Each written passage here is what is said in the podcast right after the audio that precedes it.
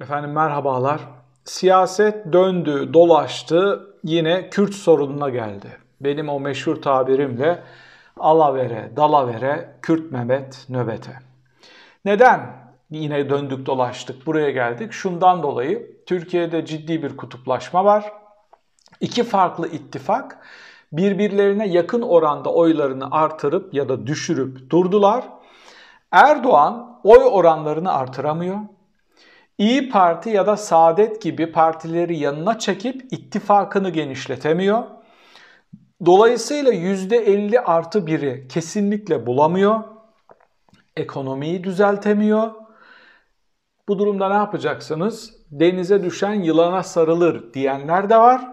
Ya da eski kartlarını oynamak zorunda kaldı diyenler de var. Yani seçimi sahada kazanıp Erdoğan'ın bir numaralı amacı şu küresel eksende hala kredisi olan bir otoriter rejim inşa etmek.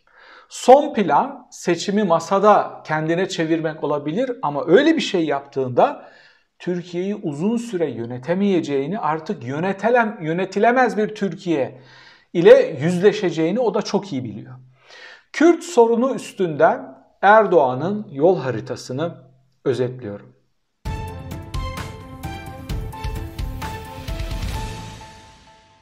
Erdoğan geçen hafta çıktı. Demirtaş'ı kastederek Edirne'deki en büyük hesabı İmralı'dakine verecek dedi. Öcalan'ı kastederek. Ben de son yaptığım yayında bu cümleyi çok sert bir şekilde eleştirmiştim. Bir cumhurbaşkanı beğenseniz de beğenmeseniz de bir partinin siyasi liderliğini yapmış, cumhurbaşkanlığı namzeti olmuş ve ülkedeki barışa hizmet etmeye çalıştığını iddia eden Demirtaş gibi bir lidere çıkıp PKK'nın liderine en büyük hesabı ona vereceksin diyemez demiştim. Bırakın demokratik sistemleri zaten böyle bir şeyin vuku bulma ihtimali bile yok bir demokratik rejimde. Otokratik Orta Asya ya da Orta Doğu rejimlerinde bile bir lider çıkıp bu kadar ahlaksız, siyasi ahlakı kastediyorum, bu kadar anayasaya, yasalara aykırı, bu kadar demokrasiye aykırı, bu kadar insan haklarına aykırı bir ifade kullanamaz demişti.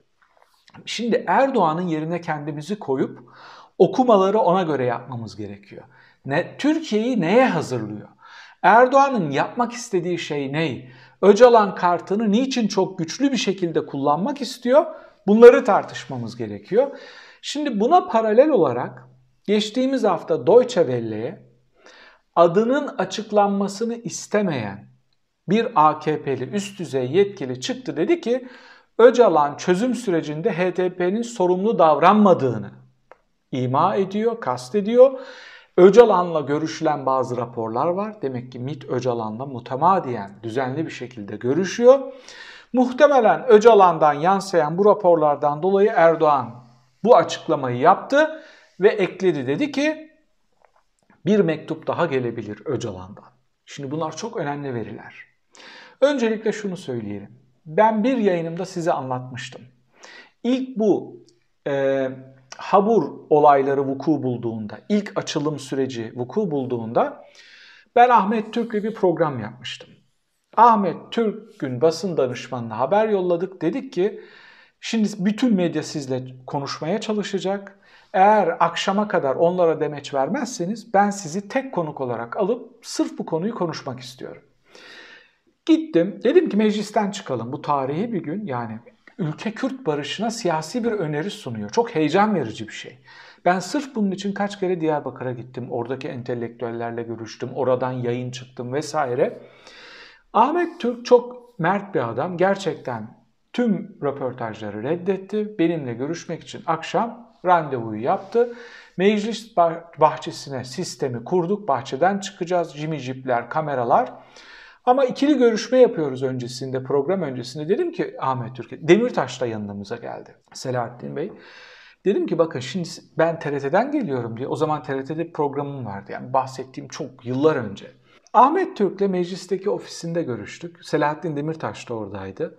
Yanılıyor olabilirim. Belki o zaman parti yardımcısıydı, genel başkan yardımcısıydı. Ben dedim ki bakın ben TRT'den geliyorum diye siz şimdi ben doktrine edildim, bilgilendirildim. Hangi konulara girilecek, hangi konulara girilmeyecek. Bu çizgileri çok iyi bildiğimi düşünüyor olabilirsiniz. Böyle bir şey yok. Olsa da böyle bir şey kabul etmem. Ben ortalama bir seyircinin aklına gelebilecek her şeyi size soracağım. Dersinizi iyi çalışın. Erdoğan'la mutabık olduğunuz ve basını açıklamayacağınız şeyleri açıklamayın. Yani barışa gölge düşürmemek için. Ama ben onları soracağım.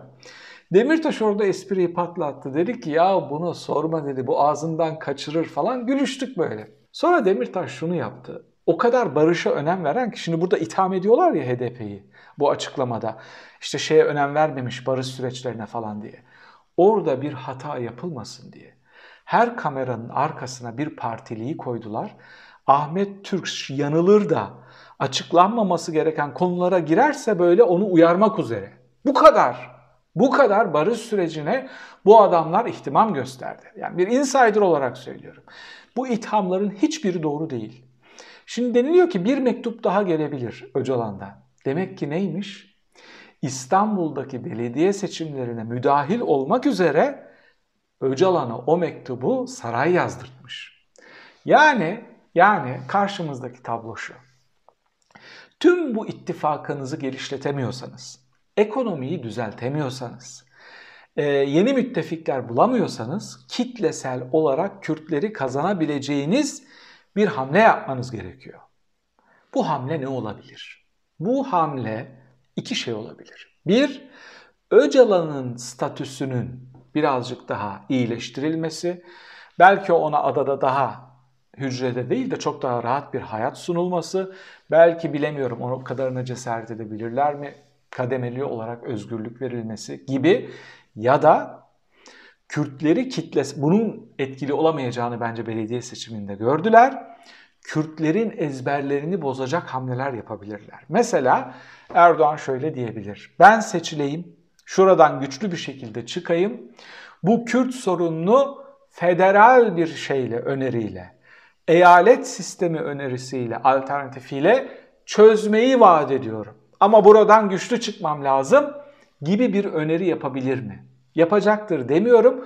Bu ve buna benzer hamleler yapmak zorunda. Sadece Öcalan'ın şahsi konumunun iyileştirilmesinin Kürtleri kitlesel olarak bir tarafa iteceğini hiç kimse yani bunun karşılığı yok. Bu kadar e, beklentileri olan Kürtlerin böyle bir karşılığı yok. Bakın burada şimdi bazı Kürt aktörler, takipçilerim, izleyicilerim kızıyorlar detay yorumlar yapınca böyle.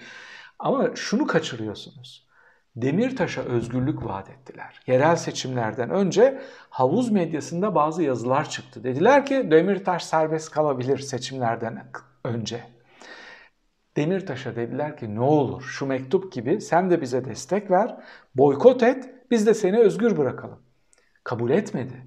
Bilakis aksine açıklama yaptı.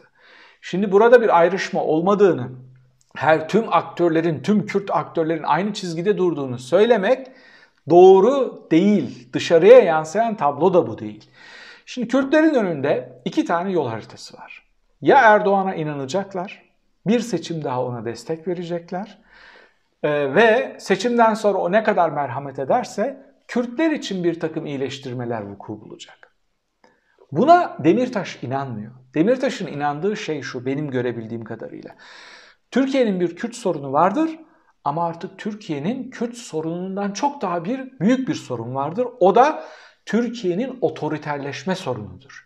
Otoriter bir Türkiye'de kısmen Kürtlerin mutlu olabileceği bazı kazanımlar elde ederek biz bu ülkede yaşayamayız. Yani komşumuz açken biz tok yatamayız duruşunu sergiliyor Demirtaş. Anlaşmıyor, uzlaşmıyor, ısrarla seni başkan yaptırmayacağız diyor ve biz Türkiye'nin komple demokratikleştirilerek Türkiye'de bir mutluluk zemini oluşturarak o mutluluktan payımızı alabileceksek Kürt sorunundaki belki de aynı şeyleri tartışarak, talep ederek ama önce Türkiye'yi rahatlatacağız duruşunu sergiliyor. Yanılıyor olabilirim. Benim görebildiğim bu. Kürtlerin önünde de iki tane yol haritası olacak. Ben Kürtlerin Öcalan desteği olsa bile Erdoğan'a inanarak ve güvenerek onun herhangi bir vaadine inanarak ve güvenerek yola çıkabileceklerini düşünmüyorum. Erdoğan'ın yol haritası belli olmuştur. HDP'yi şeytanlaştırıp tekrar Öcalan'ı yerli ve milli bir aktör olarak gösterip onun ağzıyla, onun diliyle, onun vereceği güvenle Kürtlerin oylarını bir seçim daha alabilir miyiz? Oyunu oynayacaklar. Bunun karşılığı olmadığını düşünüyorum. Kürtlerin siyasi tecrübesinin ve e, deneyimlerinin üst seviyede olduğunu düşünüyorum ve buradan Erdoğan'ın bu hesaplarla kolay kolay çıkabileceğini düşünmüyorum. Vaat edici şey ne kadar yüksek ve büyük olursa olsun. Zira iki şey var karşısında Kürtlerin. Bir, Erdoğan çok güvenilir bir aktör değil. Geçmişte partnerlik kurup da yemediği adam kalmadı.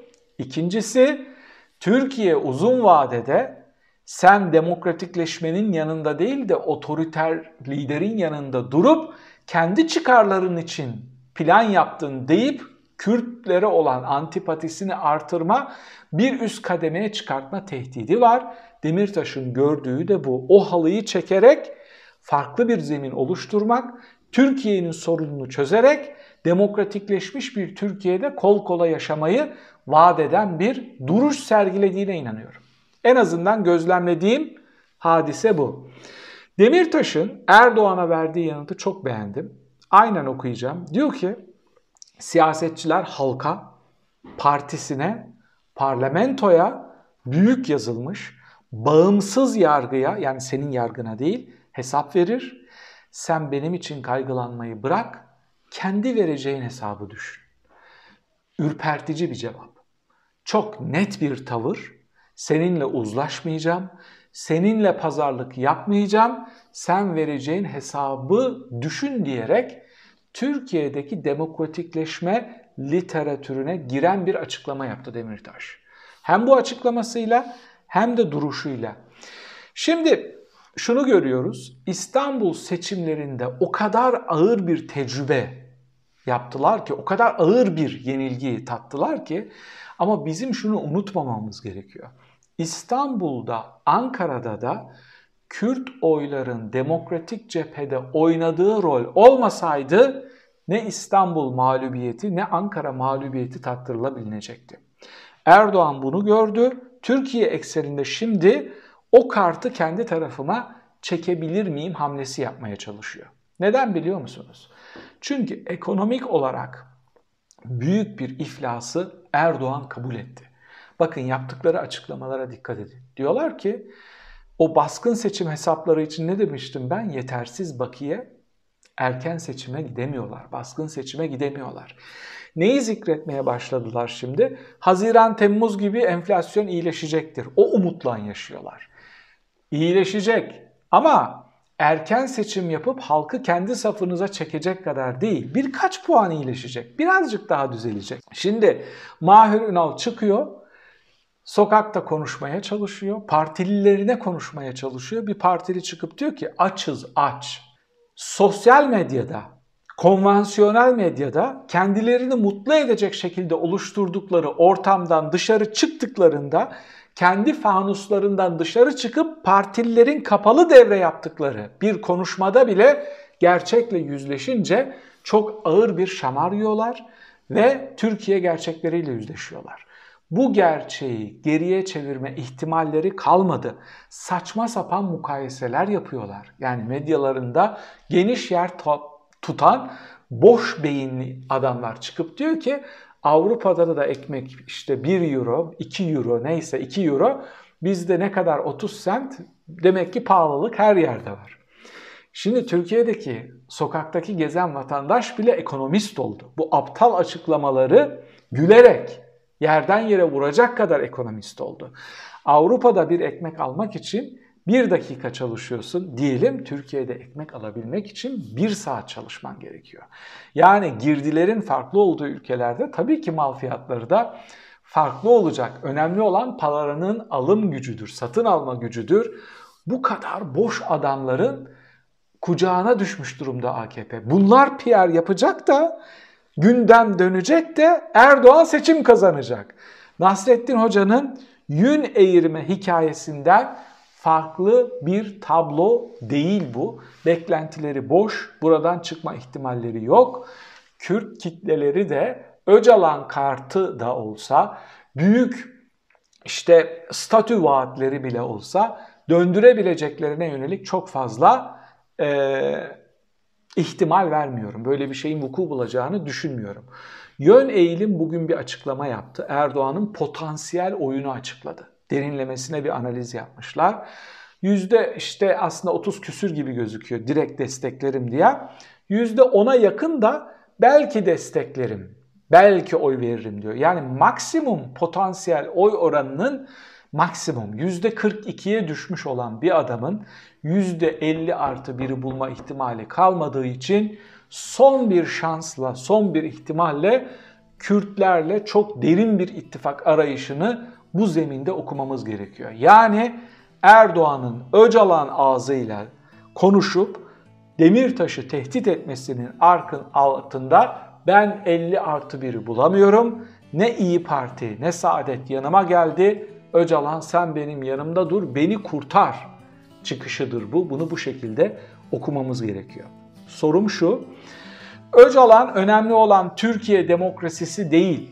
Biz Kürtlerin çıkarıdır der ve böyle bir mektup yayınlar. Biz şu statüyü kazanacağız derse Kürtlerin buna e, destek vereceğini ve fırsat bu fırsat bunu kapalım diyeceğini düşünüyor musunuz? Bu opsiyonun etkili ve başarılı olabileceğini düşünüyor musunuz?